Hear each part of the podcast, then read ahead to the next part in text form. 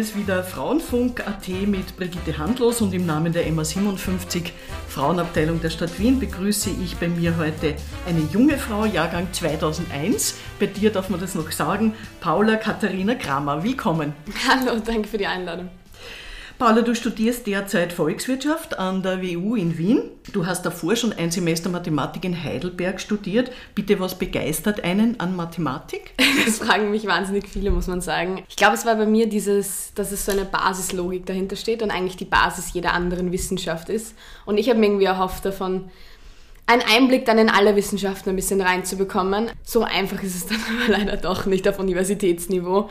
Aber es war ein cooler Einblick, muss man sagen. Hat sich gelohnt trotzdem. Du bist sportlich unterwegs, du spielst Feldhockey und bist seit 2015 Mitglied des österreichischen Landhockey-Nationalteams, hast auch schon 2 Europameisterschaften hinter dir. Wie prägt einen der Sport als Frau so? Puh, also mich persönlich muss ich sagen, im positiven Sinne auf jeden Fall über meine Grenzen gehen, mich selber pushen, wirklich nochmal einen Schritt mehr machen. Das ist echt etwas, was ich mitgenommen habe.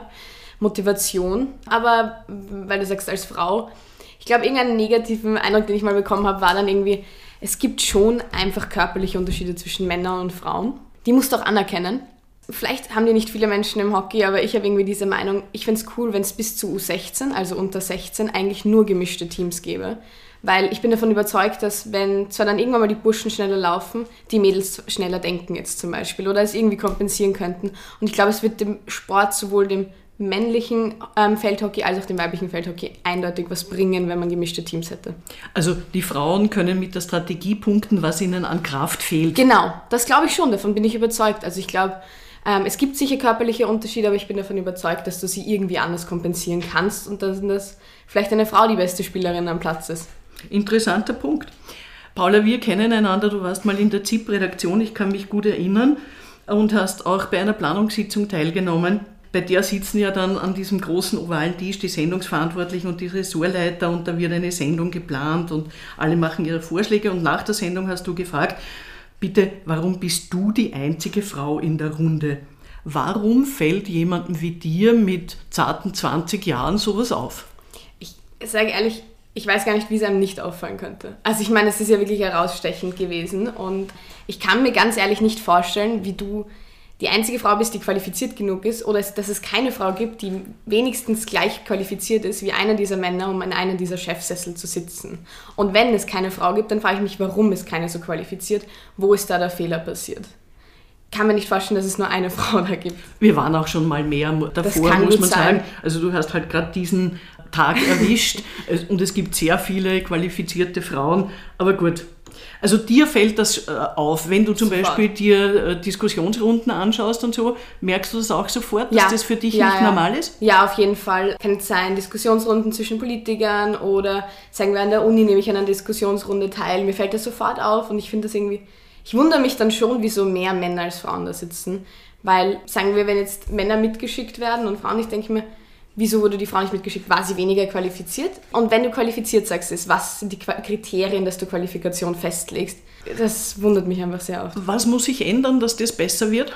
Also, dass wir so ein natürliches, ausgeglichenes Verhältnis kriegen? Das ist eine Lust. Ich habe diese Diskussion oft mit meinem Papa geführt, weil doch im Sport irgendwie Frauenteams ganz anders funktionieren als Männerteams. Deswegen sage ich auch gemischte Teams, weil das sich besser vermischen würde. Aber eine Frage, die wir uns aufgestellt haben, war, damit eine Frau in einer Führungsposition sitzen kann, muss sie dafür männliche, adäquate und Charaktereigenschaften annehmen. Das finde ich eine ganz schwierige Frage, wir haben viel darüber diskutiert. Ich glaube einfach, wir setzen die Qualifikationen falsch, dass sie an einen Mann passen und dass sie eher einen Mann beschreiben als eine Frau. Wie zum Beispiel jetzt ein Chef muss stark und ein Vorbild sein und wirklich eine Respektperson sein, anstatt irgendwie es doch irgendwie auch mal wichtig wäre, einfühlsam zu sein, Mitgefühl zu haben. Und ich verstehe auch gar nicht, wieso Also ich sehe da ganz klar auch ein Problem, wieso Frauen immer mehr Mitgefühl haben sollten als Männer. Also ja, da läuft ganz viel falsch. Ich habe da vielleicht ein bisschen ungewöhnlichen Zugang dazu, weil ich sehe die Probleme nicht erst, wenn es um die Chefposition geht, sondern ich sehe die Probleme schon ganz früher, also eben in der Qualifikation oder wieso sind diese Charaktereigenschaften überhaupt auf diese Person zugeschrieben, wieso hat was ist in der Bildung, in der Erziehung falsch gelaufen, wieso wurde der Mann anders erzogen als die Frau, dass er weniger Mitgefühl hat. Wenn du an die Universität schaust, wo du jetzt bist, ja. Was fällt dir zu all dem, was du gerade geschildert hast, ein? Wie wird dort mit Frauen umgegangen? Gibt es dort Vorbilder? Gibt es wichtige Professorinnen? Wie gehen die Professoren mit euch als jungen Frauen und Studentinnen um? Was fällt dir da auf? Mir fällt gar nicht ein, ob ich eine weibliche Professorin hatte, jetzt am Anfang. Ich hatte auf jeden Fall männliche Professoren, viele Tutorinnen, aber die Tutorinnen arbeiten ja nur dem Professor zu. Ich habe großteils männliche Professoren. Das ist jetzt aber keine Verallgemeinerung für die WU. Ich bin ganz am Anfang meiner Studie. Na, weil die Wirtschaftsuniversität wird ja unter anderem von einer Frau geführt und genau, es gibt zahlreiche Vizerektorinnen. Ja, also das wollte ich jetzt gar nicht, aber mir fällt nur gerade auf, ich hatte sehr viele männliche Professoren und mir fällt gerade keine weibliche Professorin ein, die ich hatte. Was ist für dich Feminismus und würdest du dich als Feministin bezeichnen? Also ich glaube, ich habe eine ganz allgemeine Definition von Feminismus für mich, nämlich einfach für die Gleichberechtigung von Frauen und Männern ein, also für eine Geschlechtergleichberechtigung einstehen und auch für gleiche Chancen und Behandlung dieser aller Geschlechter. Ja, ich würde mich auch als Feministin bezeichnen. Du hast damit kein Problem? Also als Feministin bezeichnet zu werden? Nein. Ich verstehe auch nicht das Problem dahinter.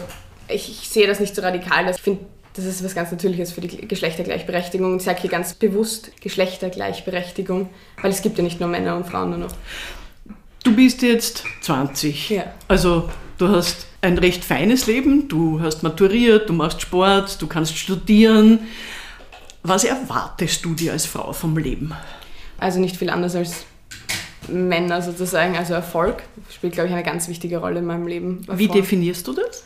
Ich glaube, mein größtes Ziel ist so etwas, also da ist meine Mama ganz klar ein Vorbild, würde ich sagen. Etwas zu finden, wo ich gut darin bin, aber auch Freude daran habe und doch mir auch ein gutes Leben finanzieren kann. Das spielt wahrscheinlich doch auch eine wichtige Rolle.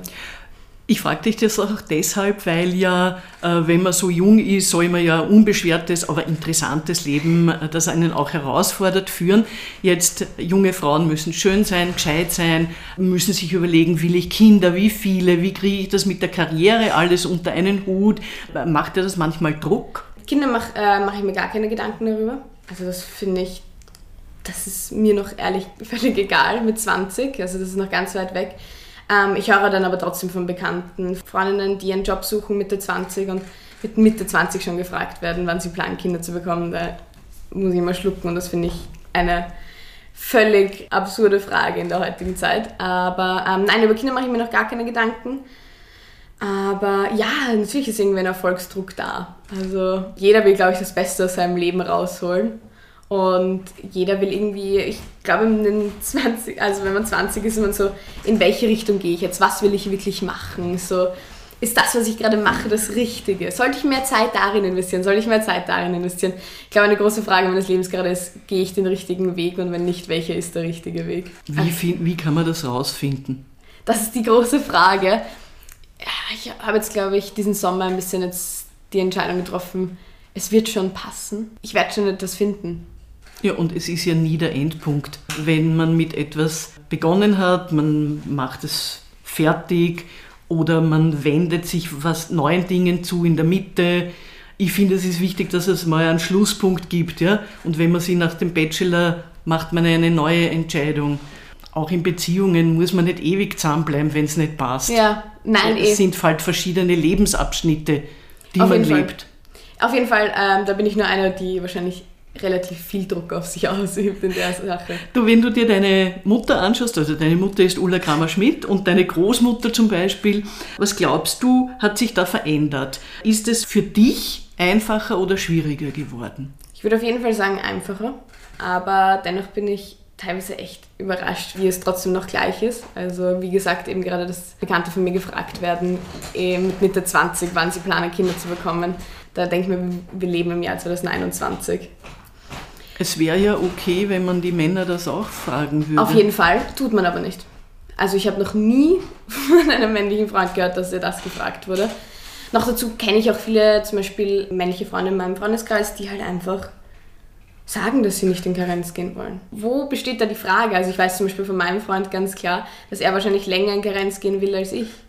Weil ich sage, ich will einfach Erfolg haben, ich will in meinem Job aufgehen, ich will genauso viel erleben wie meine Mutter in ihrem Job. Aber ich sage jetzt etwas polemisch, ich möchte nicht mit so einem Mann zusammen sein. Weil es heißt ja prinzipiell, dass ich mich für meine Kinder weniger interessiere als die Mutter. Das kann ja gar nicht wahr sein. Ja, ich verstehe es auch nicht. Warum finden die dann Frauen, die sie nehmen? Freundinnen von mir haben dann dieselbe Sicht. Also ich kenne Freundinnen von mir, die sagen, sie waren am liebsten 7 Jahre mit ihren Kindern daheim. Also es hat sich einfach doch in vieler Art viel geändert und in vieler Art einfach leider gar nichts. Also auch, ich glaube, die täglichen Ereignisse von Frauen, die sie bis heute erleben. Also ich bin am Weg hierher, ich habe heute einen Rock an und ich ziehe ihn immer runter. Weil ich einfach ständig das Gefühl habe, mir schaut jemand unter den Rock. Das ist einfach irgendwie, ich finde, da ist als Frau einfach noch immer ein gewisses Grundgefühl und eine Grundskepsis da und ich finde, die sollte nicht mehr da sein im Jahr 2021.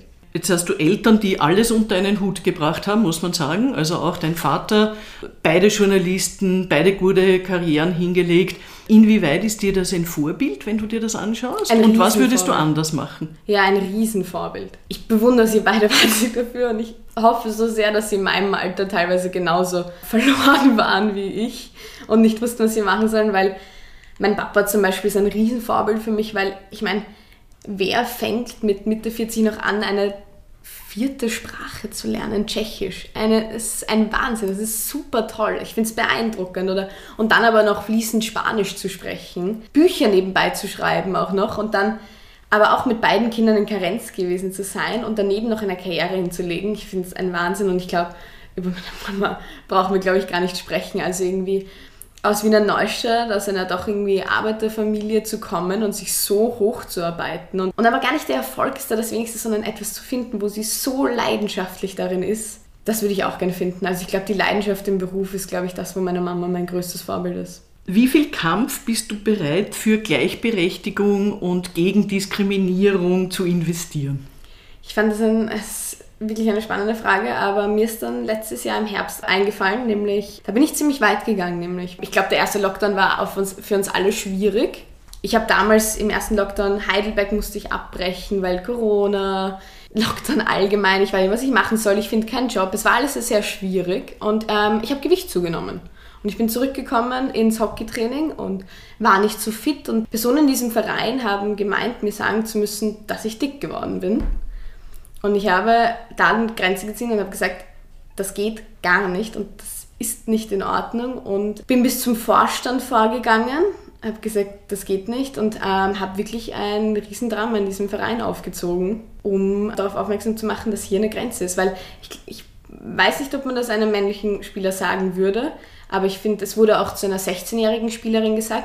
Zum Glück war ich zu dem Zeitpunkt schon 19, wo ich gesagt habe, das kann ich noch hinnehmen. Aber einer 16-Jährigen, die gerade in der Pubertät ist, die gerade am Aufwachsen ist, die mit sich selber schon hadert.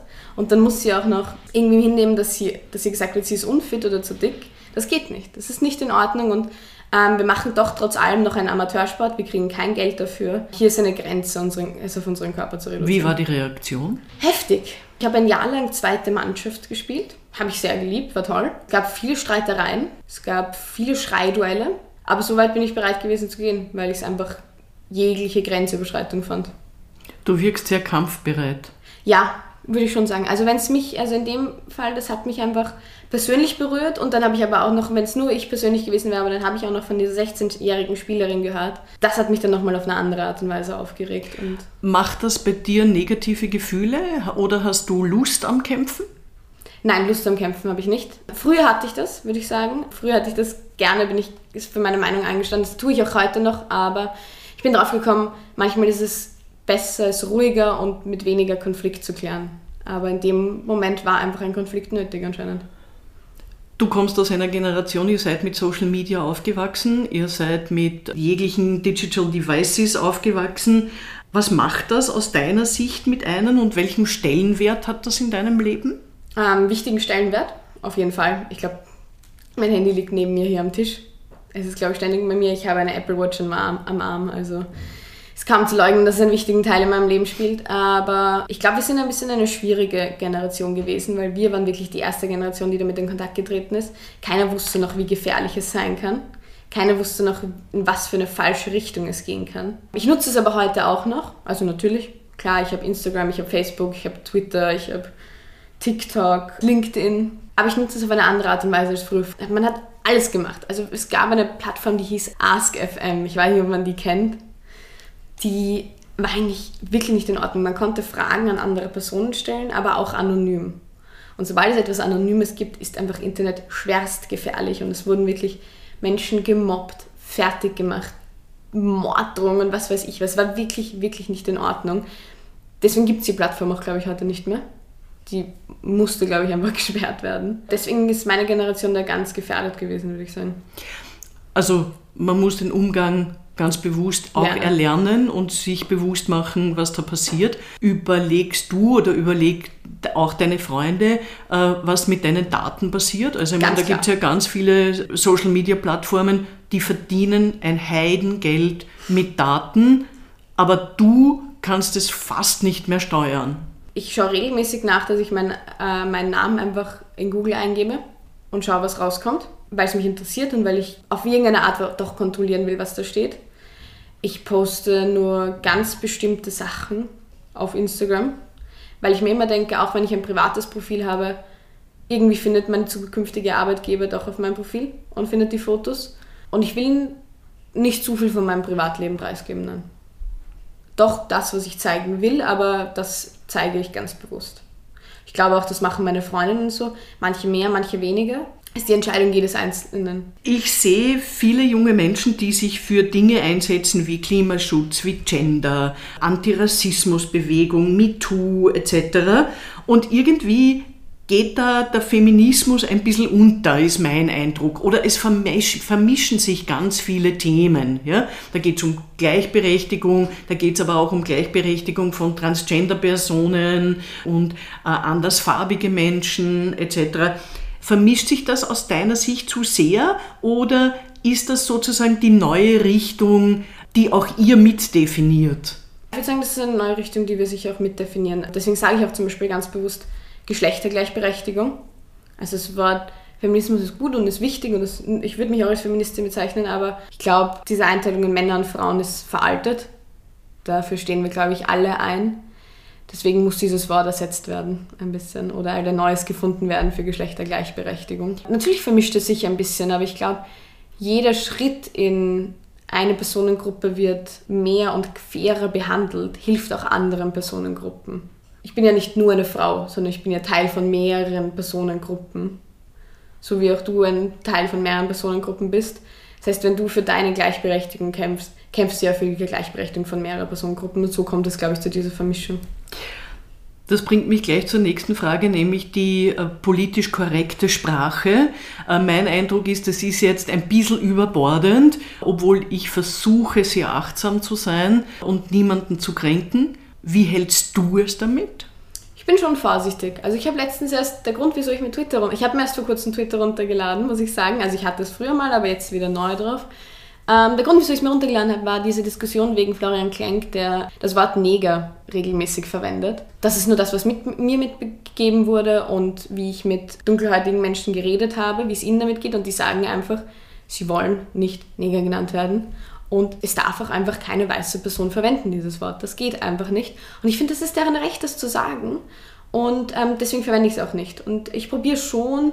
Also in offiziellen Papieren schon zu gendern zum Beispiel. Das ist mir ganz wichtig und es ist mir lieber den Aufwand mehr, dass ich innen und alles doppelt und dreifach vielleicht schreibe, als dass ich es nicht tue. Das finde ich nämlich einfach nicht fair, wenn zum Beispiel jetzt Raucherbereich, fällt mir da immer gleich rein. Ich finde es nicht fair, dass da Frauen nicht mit einbezogen werden. Ich bin zwar keine Raucherin, aber trotzdem, es geht ums Prinzip hier ein bisschen und ich bin oft eine Person, die sehr auf dem Prinzip beharrt.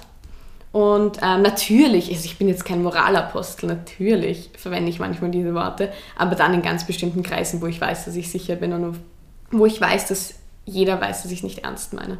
Wir lesen ja oft, dass die Pandemie, die ja offenbar noch nicht vorbei ist, und die Lockdowns besonders die Frauen betroffen haben in ihrem Lebensbereich und die Auswirkungen sich besonders bei den Frauen negativ niedergeschlagen haben. Wie hast du Corona und die Pandemie überstanden und was glaubst du, wird uns davon bleiben? Also als Frau jetzt direkt, also ich wohne mit meinem Freund zusammen, wo jetzt nicht irgendwie es auch nur irgendwie schwierig geworden wäre oder sonst was in irgendeiner Art und Weise. Das Einzige, was ich merke, ist, jetzt sperren die Clubs wieder auf, jetzt fängt die Party wieder an. Viele Männer werden einfach verrückt, ich sag's ehrlich. Also das ist wie, als würden sie wie Geier teilweise auf Frauen gehen, weil sie endlich, ja, also ich war jetzt in Spanien und Ich liebe das spanische Temperament und ich finde die Art und Weise, wie sie miteinander socialisen, alles toll. Aber ich würde sagen, es ist alles viel direkter geworden, wie als wäre man auf einem Zug gewesen und jetzt muss man besonders viel und besonders toll flirten. Das ist etwas, was mir auffällt. Viele Single-Freundinnen sagen von mir, dass sie viel mehr angegraben werden, auch ungut angegraben werden. Das ist mir zum Glück noch nicht passiert. Wie habe ich die Pandemie überstanden? Ich habe schon vorher gesagt, den ersten Lockdown fand ich ganz schlimm. Der hat mich wirklich fertig gemacht. Seitdem ich wieder studiere, besser, aber es ist verrückt. Ich hatte zum Glück in Heidelberg schon Unileben, aber ich war noch nie auf der WU auf einer Vorlesung. Ich hatte höchstens Hybridmodus und da musste ich damals, hatte ich Praktikum und war im Büro. Deswegen war ich noch nie auf der WU, außer zum Einschreiben und zum Uni-Ausweis erneuern und zur ÖH-Wahl. Also du kennst auch deine Kommilitoninnen gar nicht? Keine einzige, nein. Und keinen einzigen. Nur die Leute, die ich halt von der Schule oder aus dem Freundeskreis noch kenne. Das ist schon schade eigentlich. Wahnsinnig schade, besonders weil die WU dafür bekannt ist, dass sie tolle Partys hat. Ich meine, Spritzerstandeln kennt, glaube ich, jeder, die WU-Spritzerstandeln.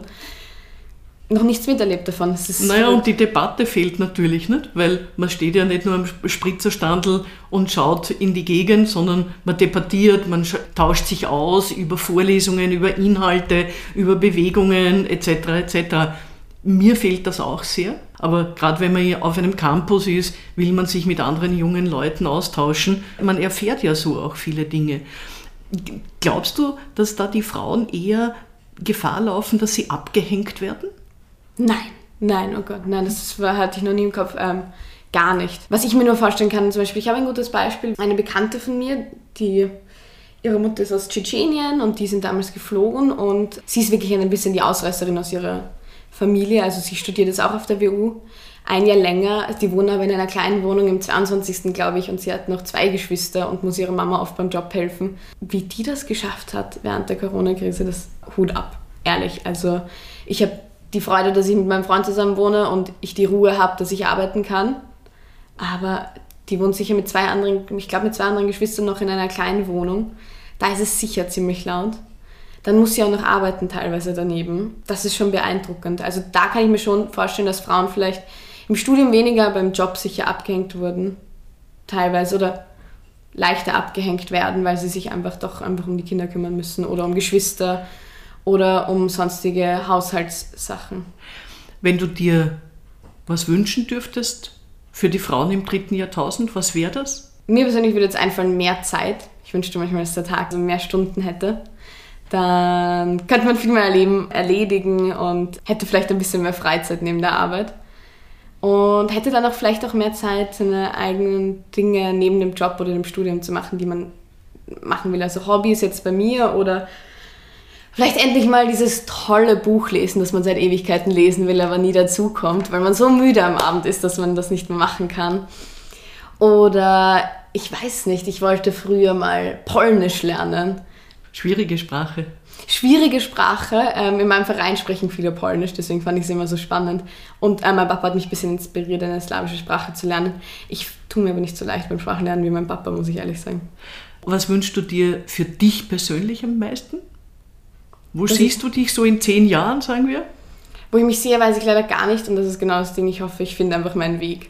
Also ich hoffe, ich finde was und in 10 Jahren muss ich auch nicht am Ende angekommen sein, wo ich sage, da will ich jetzt immer bleiben, aber in 10 Jahren wenigstens etwas gefunden haben, wo ich sagen kann, ich habe die letzten 10 Jahre gut verbracht, ich habe was weitergebracht für mich und ich habe mir ein paar Lebenspunkte sozusagen abgeholt, die mich glücklicher gemacht haben. Und jetzt geht's dann auch nach Barcelona? In einem halben Jahr geht's auch nach Barcelona im Winter, ja, fürs Sommersemester 2022.